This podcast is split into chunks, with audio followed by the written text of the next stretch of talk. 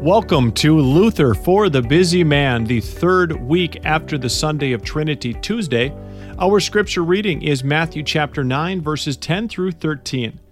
And as Jesus reclined at table in the house, behold, many tax collectors and sinners came and were reclining with Jesus and his disciples. And when the Pharisees saw this, they said to his disciples, Why does your teacher eat with tax collectors and sinners? But when he heard this, he said, Those who are well have no need of a physician but those who are sick. Go and learn what this means. I desire mercy and not sacrifice, for I came not to call the righteous, but sinners. Our scripture lesson comes from Luke chapter 15, verse 2. And the Pharisees and scribes grumbled, saying, This man receives sinners and eats with them. To help assist sinners in finding the true way out of their sins and to conquer sin, are the really important and significant works in which we Christians should train ourselves. But not many are concerned about these works. Most people bypass them. The practice has died out and, to a large extent, become extinct.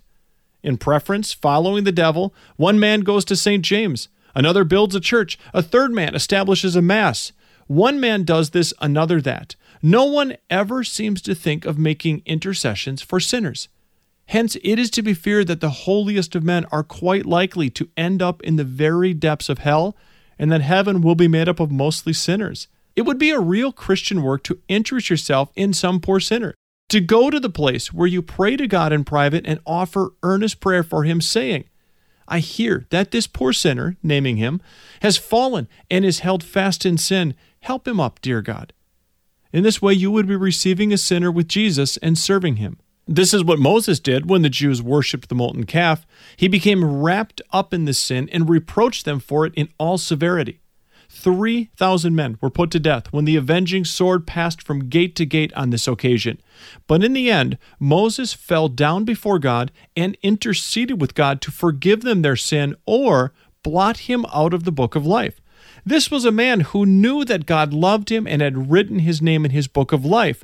But Moses said, Lord, I would prefer it if you condemned me and forgave the people their sin. We have another example of this concern for sinners in the Apostle Paul, as he writes about himself in Romans 9 3. For I could wish that I myself were accursed and cut off from Christ for the sake of my brothers, my kinsmen, according to the flesh. Let us pray. Lord Jesus, your readiness to receive sinners and to help them out with your grace and forgiveness has been made very plain to us in your gospel. Grant us such a clear understanding of your word and mission that we may always manifest a similar concern for sinners and do our utmost to make known to them the help available in your gospel. In your name's sake we ask it. Amen. Purchase your copy of the print edition of Luther for the Busy Man at ambassadorpublications.org.